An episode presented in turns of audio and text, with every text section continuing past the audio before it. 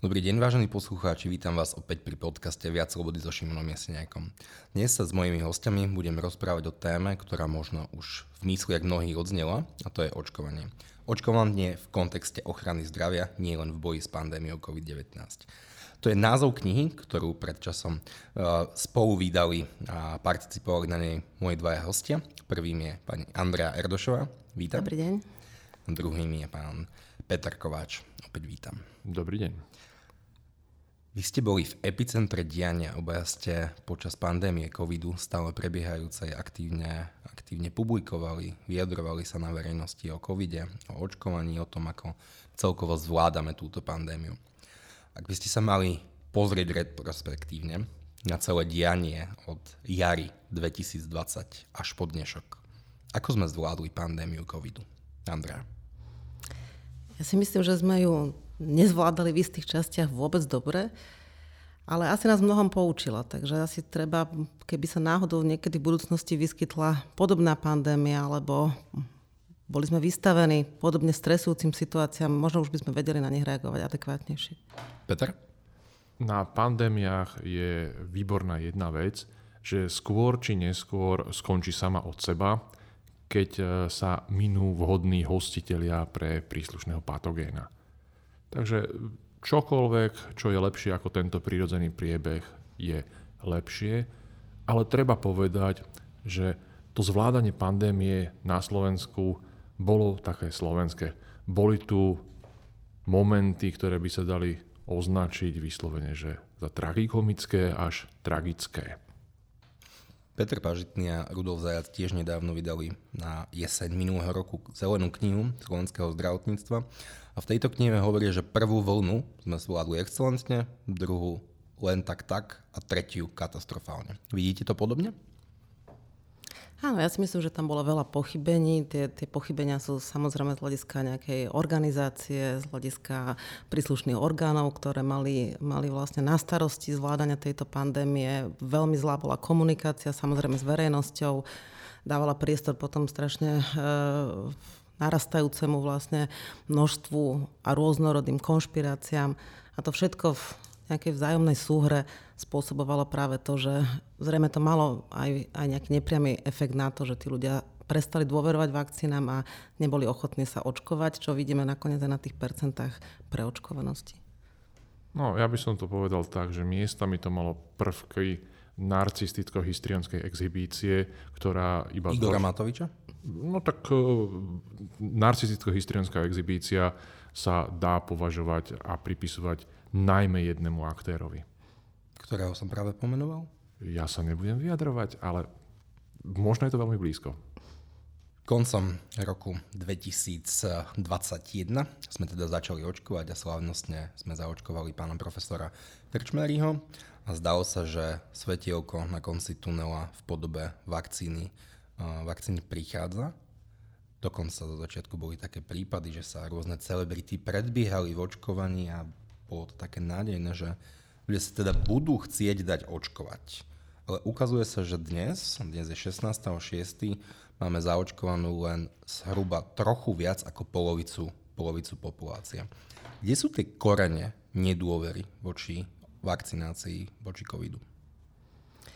Ja si myslím, že ako som to povedala, že je to vlastne akoby vzlíhanie tých orgánov príslušných, ktorí mali vlastne tú krízu zvládať jednak komunikačne, ale aj organizačne, administratívne že to vlastne od prvej chvíle badáme, že tu vôbec vznikol ten priestor preto, aby sa tí ľudia predbiehali. Samozrejme, že to je v ruka v ruke s tým, že nebol tu dostatok týchto vakcín, ale aj tie poradia, tak ako sa vlastne formovali, nie vždy úplne adekvátne zodpovedali, nie vždy boli bioeticky vlastne priateľné, ako naozaj odsúvali uh, učiteľov napríklad z týchto poradovníkov niekde nakoniec, alebo, alebo starších ľudí, ktorých označovali neadekvátne, teda ako nie tých, ktorých tá spoločnosť potrebuje, alebo ktorých má vlastne niekde priorizovať a chrániť.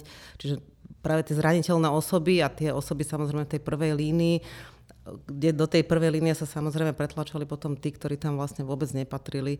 Um, vytvorili ten priestor vlastne v prvom momente tej veľkej nedôvery, najskôr síce kombinované s tým záujmom, ktorá sa potom vystriedala s, s veľkou nedôverou v to, v to celé, čo sa vlastne dialo.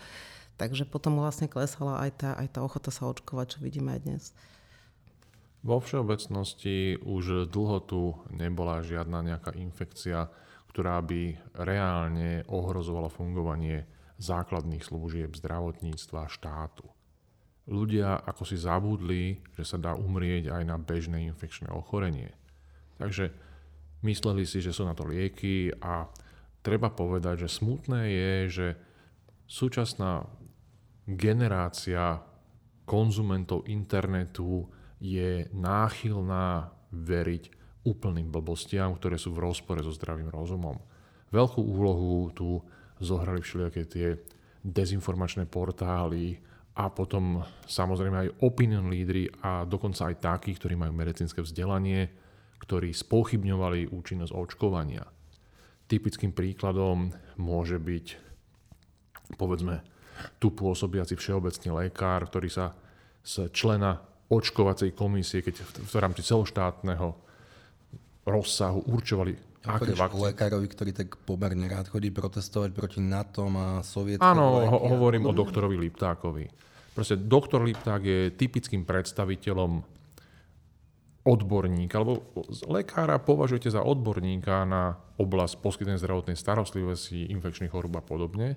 A keď takýto človek začne šíriť e, bohapusté medicínske blúdy, tak e, v tomto prípade potom to zasiahne väčší počet ľudí, pretože priemerný človek očakáva, že keď niečo povie lekár, tak asi o tom niečo vie. Predtým, než sme začali očkovať, začal štát robiť pomerne zaujímavé kroky, ktoré boli asi až na hrane. Úplne na začiatku štát povedal, že ktokoľvek, kto sa vráti zo zahraničia, musí ísť do štátnej karantény. Ako ste to vtedy vnímali? aj ako právnici? Ako totálny exces. Totálny exces, pretože existovali aj miernejšie prostriedky, akými sa dalo ta- takéto niečo zabezpečiť. Tí ľudia boli fakticky pozbavení osobnej slobody. Tí ľudia boli proste... Na... Petra, ale to je veľmi silné vyjadrenie. Potom v akom štáte žijeme, keď dokážeme niekoho na počkanie zbaviť osobnej slobody? No tak ako dá sa to ospravedlniť výnimočnými okolnostiami na začiatku, ale keď sa začalo vedieť o tom víruse viac a viac, tak e, tie zásahy by sa mali tomu rozširujúcemu sa okruhu informácií prispôsobovať. A naozaj umiestňovať ľudí e, kade tade a my sa nebavíme o ničom malom. Boli ľudia, ktorí boli umiestnení do štátnej karantény v tej štátnej karanténe nejaký čas boli a z hodou okolností tam im potom dali na izbu ľudí, ktorí zasa boli pozitívni, takže vieme o prípadoch, keď e, tí ľudia v tej štátnej karanténe strávili nedobrovoľne niekoľko týždňov. A nakazili sa tam covidom práve kvôli tomu, že im dali na izbu covidovo pozitívnych ľudí? Nemuseli sa nakaziť vôbec, proste išli, išlo o to, že tým, že boli na tej istej bunke nejak, niekde s niekým, kto bol nakazený, tak sa im predlžila karanténa. No ale nie je to nejaké všeobecné ohrozenie, keď štát ma jednak zavrie do štátnej karantény a následne mi dá pozitívne infikovaného človeka na izbu, tak nie, nie je no, cesta, ale... ako zažalovať štát za to, že to spravil? No, e, ide o to, že keď tam príde ten človek, vy ani nemusíte vedieť, že je infikovaný, lebo každé to ochorenie má nejakú inkubačnú dobu. A on, sa, on začne javiť známky pozitivity až po nejakom čase. To znamená, že príde, a on začne byť pozitívny po nejakom čase, vy môžete byť negatívni, ale z opatrnosti vás tam nechali a to sa dialo teda dosť dlho. Keby som mal byť niekde zavretý, tak určite by som s tým nebol dvakrát šťastný a snažil by som sa teda mm, si to nejakým spôsobom nechať kompenzovať. Padlo už nejaké rozhodnutie o tom, či bola táto štátna karanténa lege artis? Tak minimálne sa zmenil zákon, ktorý upravil kompetencie o možno o tom, že čo môže urobiť Úrad verejného zdravotníctva Slovenskej republiky. Hej.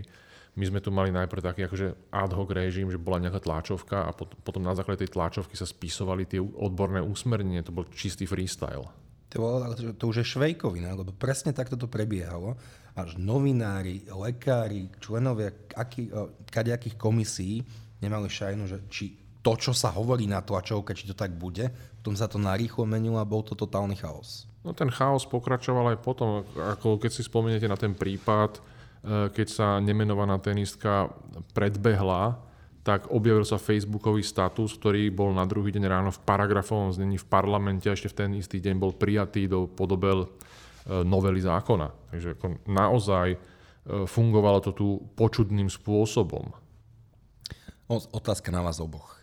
Bol ohrozený právny štát a ľudské slobody počas pandémie? Ja si myslím, že vždy sú v hre ľudské práva.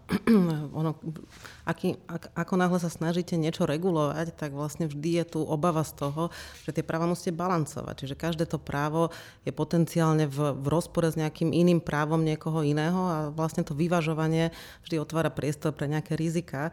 Takže keď na jednej strane chcete chrániť verejné zdravie, čo je samozrejme legitimné a pravdepodobne by to mala byť tá hlavná motivácia počas pandémie, tak vždy vstupuje do hry aj to, že budete zasahovať možno, možno neprimerane e, do oblasti e, práva na súkromie alebo do e, osobnej bezpečnosti alebo do slobody prejavu alebo do iných práv, ktoré s tým môžu súvisieť.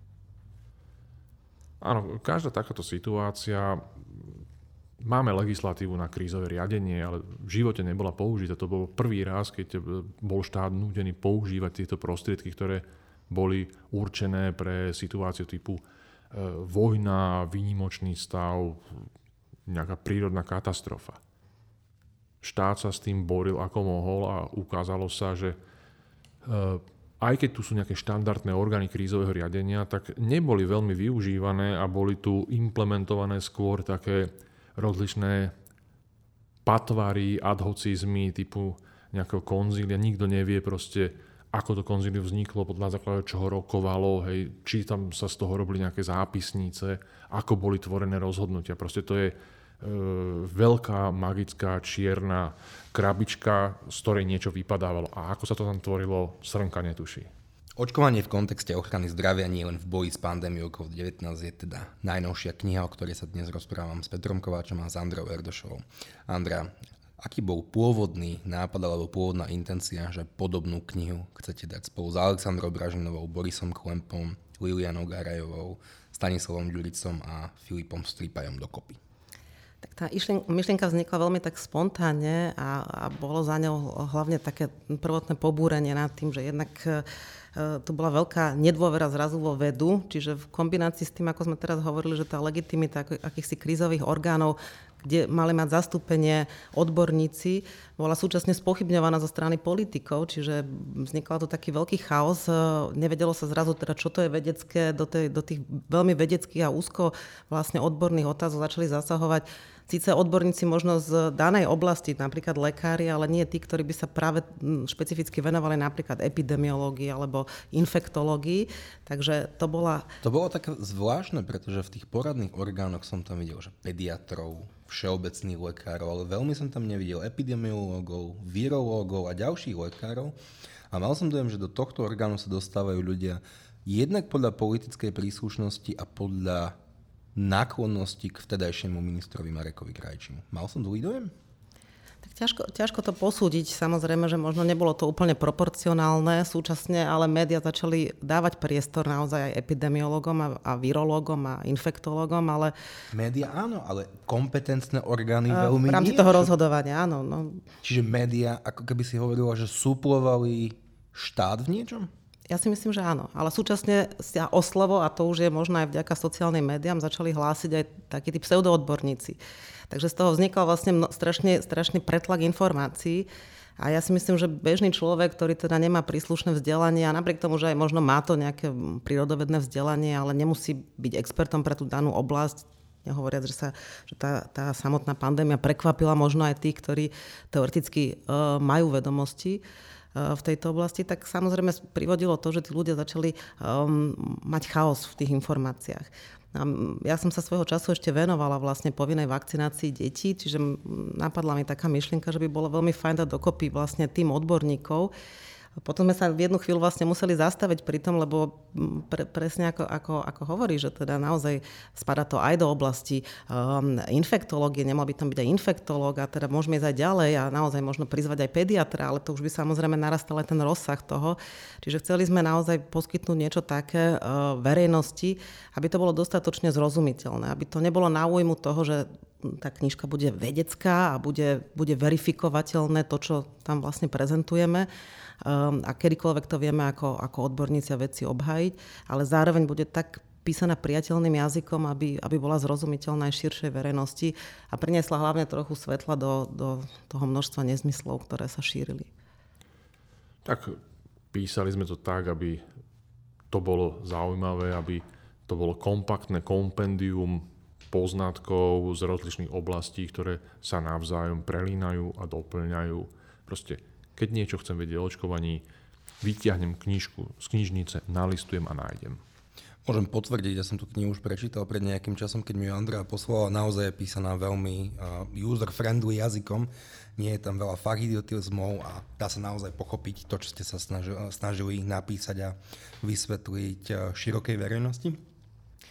Keď sme začali mať problém s očkovaním kvôli nedostatku záujmu, tak sme sa začali pohrávať myšlienkou, či začať povinne očkovať. Boli na to rôzne názory a stále na to sú rozličné názory. Aj pre, aj proti a tie argumenty sú, sú pomerne validné na, na oboch stranách. Ale v tejto knihe Andrea aj, aj Peter popisujete aj príklady zo zahraničia, kedy došlo k, nejakému, k nejakej tenzii medzi štátom aj občanmi, alebo rovno medzi e- európskymi súdmi a občanmi, ktorí rozhodovali o týchto sporoch. Tak jeden z týchto sporov bol napríklad Vavrička a ostatní versus Česká republika alebo Solomakin versus, eh, versus Ukrajina a ďalšie prípady. Môžete skúsiť tieto prípady vysvetliť, že o čo v nich šlo a ako, aký bol teda rezultát týchto súdnych rozhodnutí? Eh, ak môžem, ja by som začala asi najskôr tým rozhodnutím Solomakina proti Ukrajine, lebo okolo neho sa šírilo veľa fám, ktoré neboli založené na pravdivých skutočnostiach. Úrad verejného zdravotníctva dokonca na svojej stránke publikoval výzvu, aby um, sa vlastne ustúpil od povinného očkovania detí, pretože máme k dispozícii v tom čase čerstvé rozhodnutie vo veci Solomakin proti Ukrajine, ktoré hovorí o tom, že došlo vlastne k poškodeniu e, tohto pacienta, stiažovateľa Solomakina a preto ho aj Európsky súd pre ľudské práva odškodnil. Čo sa samozrejme privodilo konsekvencie v chápaní očkovania, ktoré môže naozaj spôsobovať takéto následky na čo následne Ministerstvo spravodlivosti teda dalo vysvetlenie e, úradu a úrad na podklade tohto vysvetlenia aj stiahol svoje vyjadrenie a došlo vlastne k dezinformácii a k dezinterpretácii rozhodnutia, lebo v konečnom dôsledku ono nehovorí nič iné ako to, že stiažovateľ odškodnilo Európsky súd pre ľudské práva, ale za neprimeranú dĺžku súdneho konania a za pochybenia v rámci tohto konania. On, e, pán Solomakin v čase, keď bol zaočkovaný, mal už 34 rokov, čiže nešlo dokonca ani o očkovanie detí. Takže toto rozhodnutie tiež vysvetľujeme v knižke a prípad Vavřička už mal ale bezprostrednú súvislosť a teda aj časovú súvislosť uh, s pandémiou, pretože bol, bolo to rozhodnutie prijaté práve uh, v apríli 2021, čiže to bolo vlastne v čase toho, toho píku tej pandémie a musím povedať, že to bolo vlastne veľmi napeto očakávané rozhodnutie. A teda ako dopadlo toto rozhodnutie? Tak ja si myslím, že Európsky súd pre ľudské práva z môjho pohľadu uh, priniesol niečo, čo je samozrejme otázne, či teda to je prekvapenie, alebo nie je to prekvapenie, či sa to dalo očakávať, alebo nie. Ale niektoré momenty sú v tom rozhodnutí samozrejme veľmi zaujímavé. Čiže napríklad sa venoval otázke sociálnej solidarity a vôbec ten pojem sociálny ako taký tým, že vlastne dohovor o ochrane ľudských práv a základných slobôd nepokrýva sociálne práva, bol prvýkrát súdom použitý v tomto širšom kontexte Ale čo bol sociálnej solidarity. Dobre, ale čo bol core sporu? Čo bol pre, core, core spolu vlastne, áno. versus Česká republika. Čiže ten samotný prípad vlastne vznikol na podklade sťažnosti pána Vavřičku a ostatných sťažovateľov, nebol v tom sám. Pán Vavřička cítil tú újmu jednak ako osobnú, ale zároveň zastupoval aj svoje maloleté dieťa. Ostatní sťažovateľia zastupovali maloleté e, svoje deti, ktorým bolo odmietnuté navštevovať e, predškolské zariadenie, čiže materskú školu s tým, že tie deti neboli zaočkované a rodičia odmietli dať svoje deti zaočkovať a vnímali, že vlastne e, pokuta, ktorú majú zaplatiť a zároveň odmietnutie navštevovať tieto súkromné predškolské zariadenia je vlastne porušením ich práva na vzdelanie a zároveň je to zásah do práva na e, súkromný život. A Európsky súd pre ľudské práva teda konštatoval, že jednak samozrejme predškolské zariadenie nie je v systéme povinnej školskej dochádzky, čiže ťažko hovoriť vlastne o práve na vzdelanie týchto maloletých detí. A samozrejme museli prísť do úvahy potom iné argumenty a ten iný argument bol práve ten argument ochrany. Ochrany zraniteľných detí, detí, ktoré sa nemôžu dať zaočkovať, buď pre dočasné alebo trvalé kontraindikácie a samozrejme záujem na ochrane zdravia. A súd teda konštatoval, že práva pána Vavričku a ostatných neboli porušené, pretože neexistuje zákonná povinnosť navštevovať predškolské zariadenie a zároveň existuje povinnosť úradov a štátu chrániť zdravie maloletých obyvateľov, tak? No, pokiaľ ide o to právo na vzdelanie, tak samozrejme e, odvíja sa to od, tej, od, tej, e, od toho vysvetlenia samotnej podstaty predškolského zariadenia, e, čiže právo na vzdelanie ako také porušené byť nemohlo v tomto kontexte. A pokiaľ ide o, o tú ochranu zdravia, tak isté, že ten štát predsa musí nejakým spôsobom vynúcovať, ak tí rodičia sa dožadujú kade čoho, čiže jednak napríklad náboženskej slobody, lebo je to vec ich svetonázoru, že deti nechcú dať očkovať a podobne, čiže nejako to vysvetľovať musia, ale ten štát môže potom prijať adekvátne opatrenia a jedno z tých opatrení je jednak teda zamedzenie navštevovať tieto zariadenia a jednak uloženie pokuty. Museli sa potom tieto deti zaočkovať, keď chceli nastúpiť na, na základné školy? No, nemusia sa zaočkovať, ale musia tí rodičia zaplatiť pokutu, pretože je to vlastne sankcia, ktorá, ktorú samozrejme predvída legislatíva. Petr, nie je, to dostatočné riešenie, ak rodič, svoje solventné rodičia, nepredpokladám, že by to boli nejaké likvidačné pokuty, tak jednoducho zaplatia pokutu a následne dieťa si môže slobodne šíriť kadejaké infekcie po školách? Tak e, tu sa bavíme o predškolskom veku detí, hej. A no infekcie sa šíria tak či tak. To treba povedať, hej.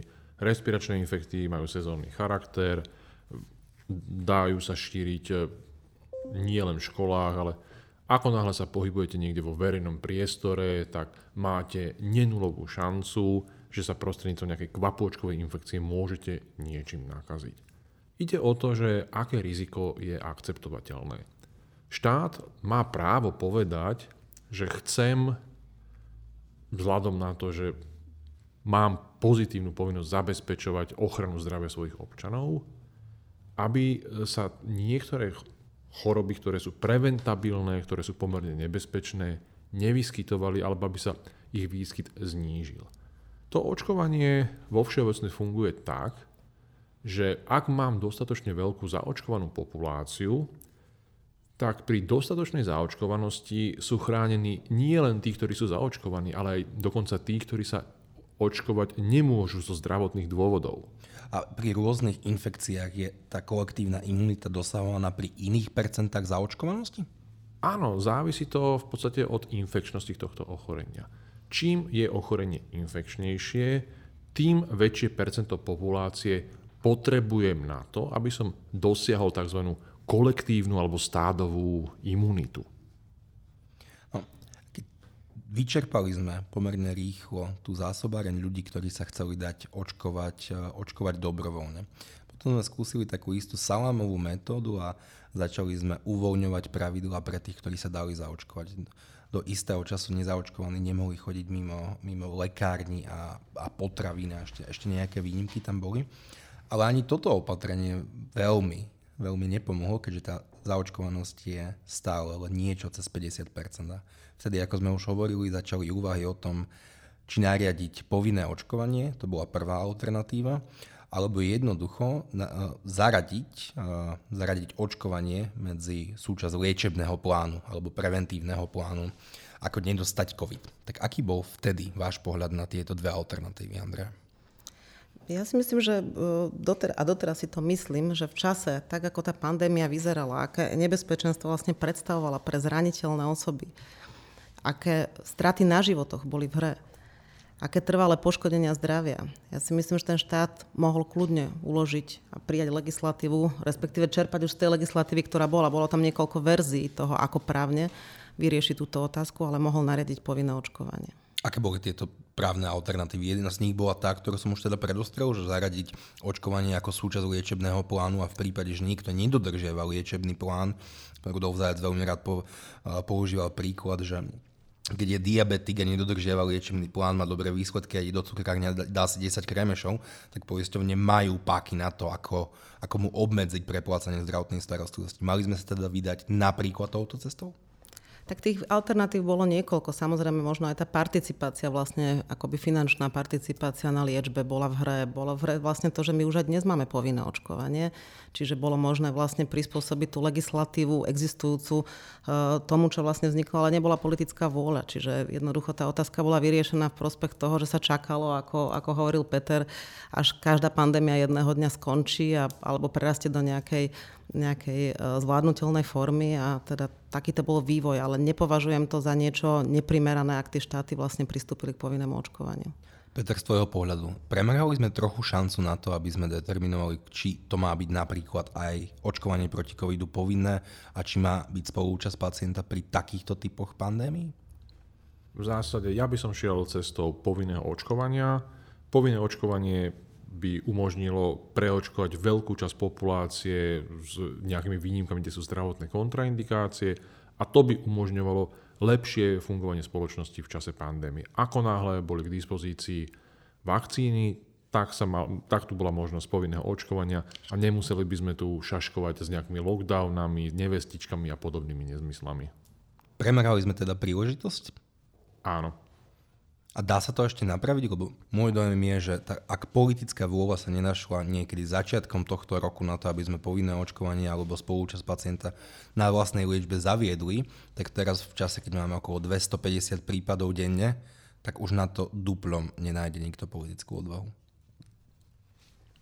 Je to možné predpokladať, že teda už nebude tá politická odvaha, ale je otázne samozrejme, čo prinesie jeseň a rôzne mutácie vírusu, lebo ten počet prípadov, aký máme dnes, samozrejme nie je e, navždy a tá situácia sa môže meniť.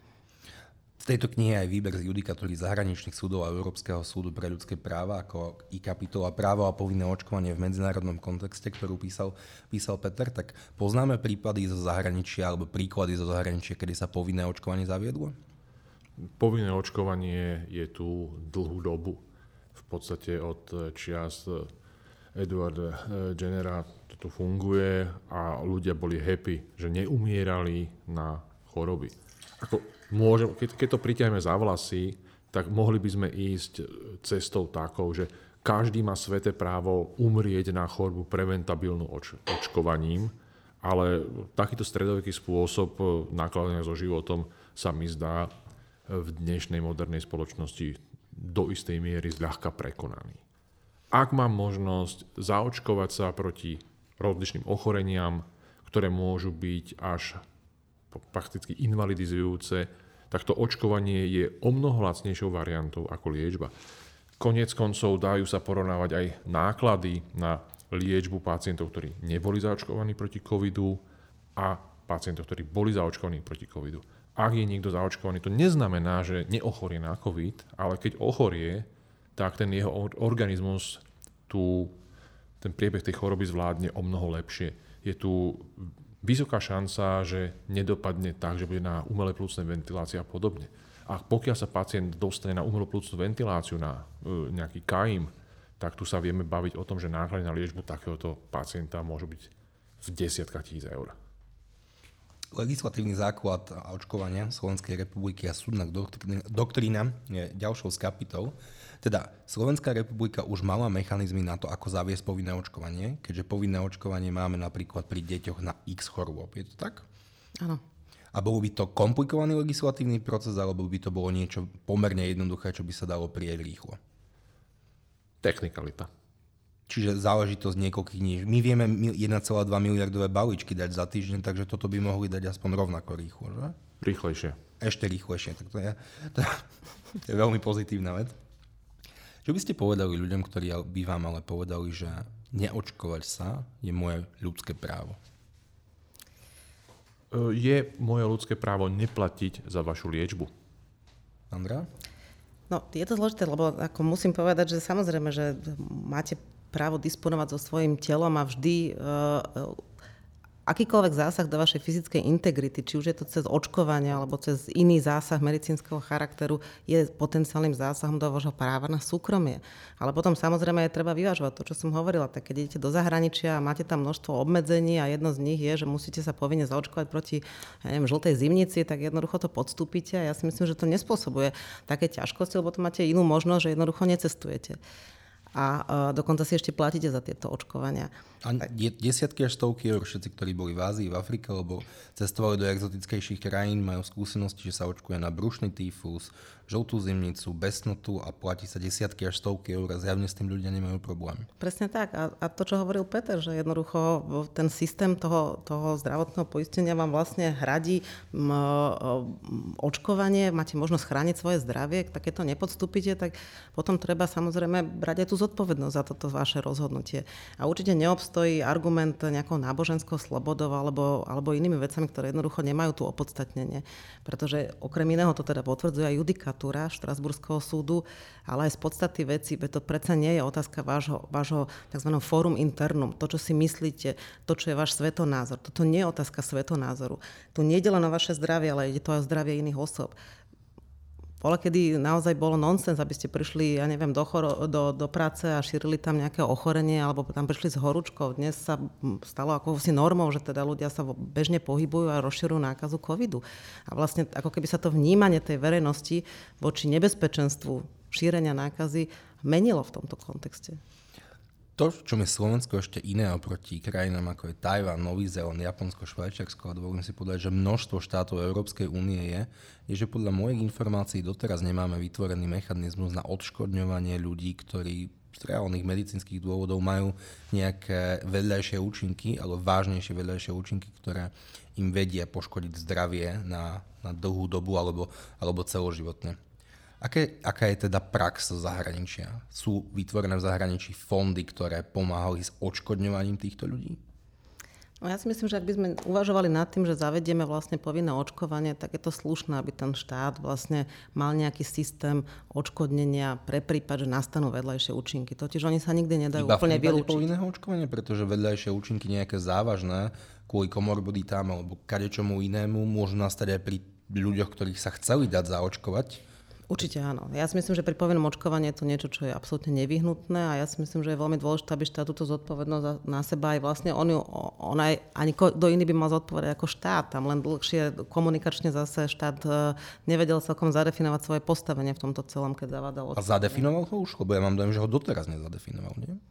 Boli tu dva také legislatívne pokusy, ktoré sa o toto pokúšali. E, jedna, jeden takýto pokus bol ešte začias HZDS, a potom po 5 alebo 4 rokoch sa v parlamente objavil textov taký istý návrh, ktorý bol proste copypasta, presne ten istý text e, o pár rokov neskôršie. V súčasnosti, ak e, niekto sa chce domôcť odškodnenia za poškodenie zdravia napríklad pri očkovaní, tak e, musí uniesť dôkazné bremeno, to znamená, že musí preukázať príčinu súvislosť medzi očkovaním, poškodením zdravia a tak ďalej.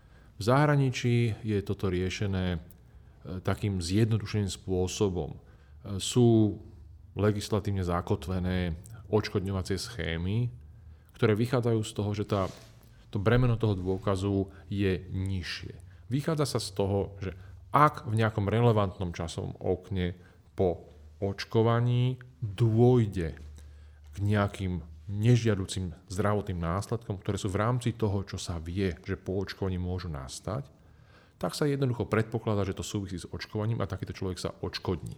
Je to aj istý spôsob motivácie k tomu, aby ochota očkovať bola, ochota nechať sa zaočkovať bola vyššia ako je to momentálne u nás. Čiže je pomerne logické, že ak ľudia vedia, že akože v prípade potreby alebo v prípade nutnosti, že budem mať nejaké vedľajšie účinky, tu mám aspoň istú záchrannú sieť, že ma niekto odškodní, tak i to by mohlo asi zdvihnúť uh, tú level zaočkovanosti populácie. Teda predtým, než sme mali zaviesť možno povinné očkovanie, sme ani len nevyčerpali všetky zvyšné možnosti, ako očkovanie podporiť? No, rozhodne si myslím, že očkovacia lotéria bola jedným z najhorších možných nápadov na podporu očkovania. Lebo tu sa jednalo o to, že na čo presvedčovať presvedčených. Tu bol problém v komunikácii. E, tá komunikácia bola miestami naozaj výrazne slaboduchá a demotivačná. Komunikáciu vlády asi skvelo vystihol analytik Martin Vlachinský, ktorý svojho času napísal, že existujú šikovní ľudia, ktorí dokážu predať bambusové ponožky a nevie, prečo by sa nenašli ľudia, ktorí by dokázali ľuďom v dobrom slova zmysle predať toto očkovanie. Pri očkovaní je veľmi dôležitá bola aj téma sloboda, slobody slova, slobody prejavu.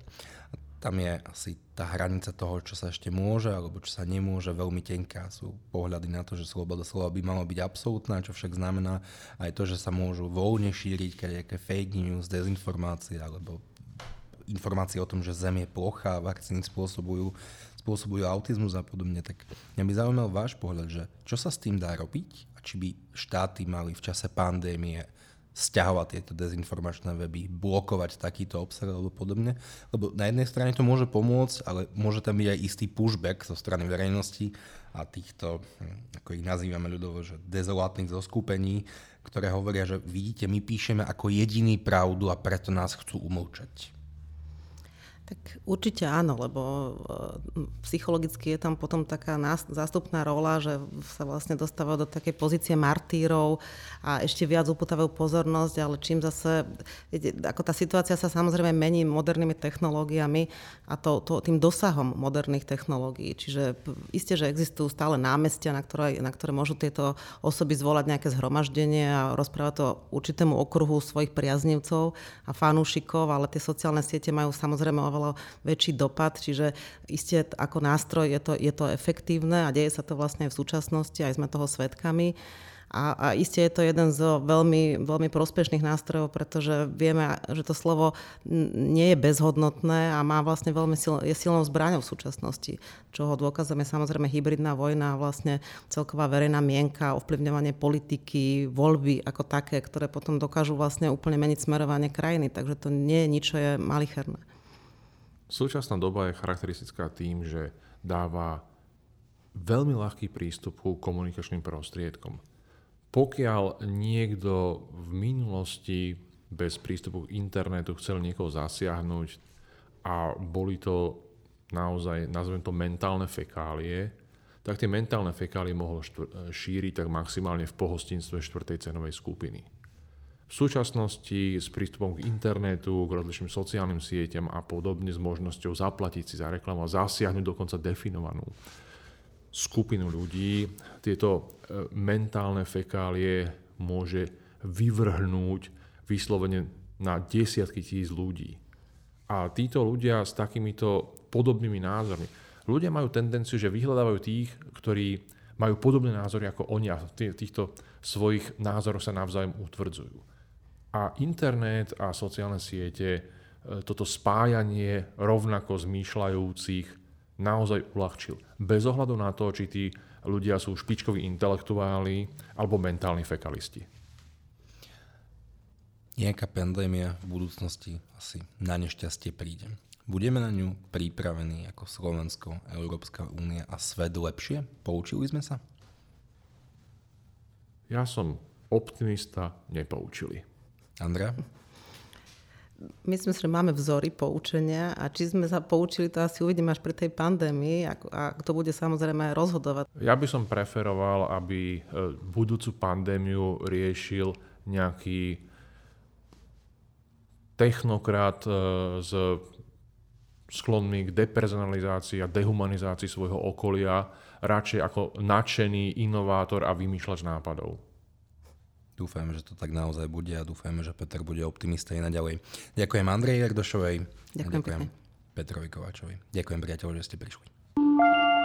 thank you